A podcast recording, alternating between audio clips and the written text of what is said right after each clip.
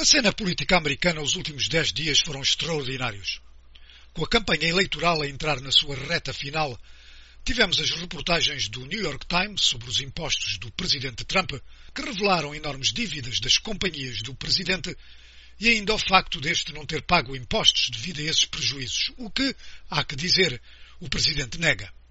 Tivemos também o debate presidencial entre Trump e Biden, considerado quase que por unanimidade pelos comentaristas como o pior de sempre, marcado por constantes interrupções e insultos. E depois tivemos a notícia de que o presidente Trump estava infectado com o coronavírus, bem como vários membros do pessoal da Casa Branca. Qual o impacto de tudo isto na campanha presidencial? Charles Lane é colunista no jornal Washington Post. You know, in the rush of these incredible events of the last week, there's a unifying theme na onda destes acontecimentos extraordinários da última semana, há um tema que une todas estas questões, a questão dos impostos, a sua performance no debate, o facto das pessoas não usarem as máscaras.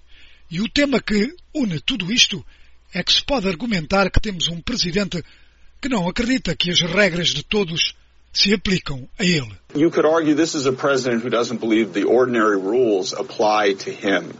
And that theme is now out there in the public. E isso é agora público em todos estes contextos diferentes. E isso é muito difícil para a administração explicar, e isso ajuda Biden. Administration to explain away, and it's helping Biden. Eram palavras de Charles Lane do Washington Post a falar à cadeia de televisão Fox.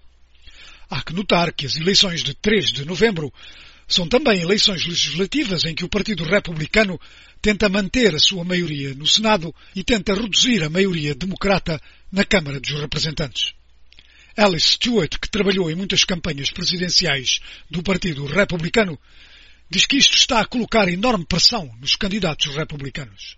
Tremendous pressure because uh, you need to lead by example. And look, when you have the Ipsos poll showing that 72% of those polled uh, don't believe that the president took these risks ser seriously enough, that does cause for uh, great concern.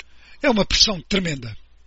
Tem que se liderar, por exemplo, e quando temos sondagens que mostram que 72% não acreditam que o presidente levou a sério estes riscos, isto é causa para grande preocupação. The... Estas eleições vão ser decididas pelos eleitores indecisos. A base de apoio do presidente vai votar nele. A base de apoio de Biden vai votar por ele. Mas estes eleitores indecisos estão preocupados sobre o modo como se fez face a esta questão.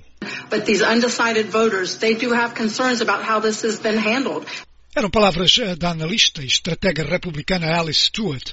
Ela estava a falar à cadeia de televisão ABC. Contudo, Mercedes Schlapp, da campanha para a reeleição de Trump, disse que o facto do presidente ter contraído o coronavírus não vai afetar negativamente a sua campanha, devido às críticas que muitos lhe fazem por não ter tomado as medidas de precaução devidas. Pelo contrário, disse Schlapp, isso vai favorecê-lo. Well, firsthand experience is always going to change how someone relates to something that's been happening. The president has coronavirus right now. He is battling it head on as toughly as only President Trump can.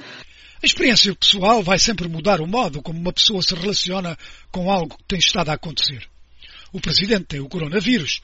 Está a combatê-lo de frente, do modo como só o presidente Trump o faz.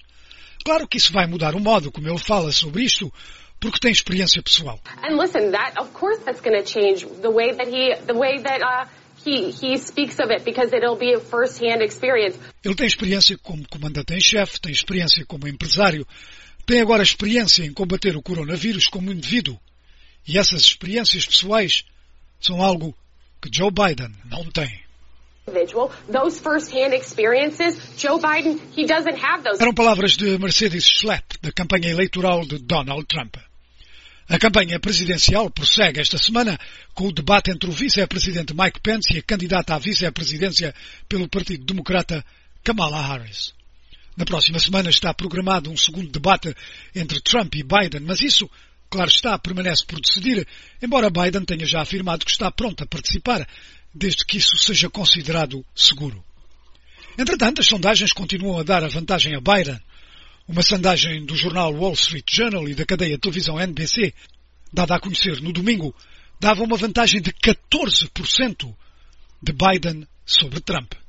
Mas por menor curioso, a 10 de outubro de 2016, uma sondagem da cadeia de televisão CBS dava uma vantagem de Hillary Clinton sobre Donald Trump por 14%.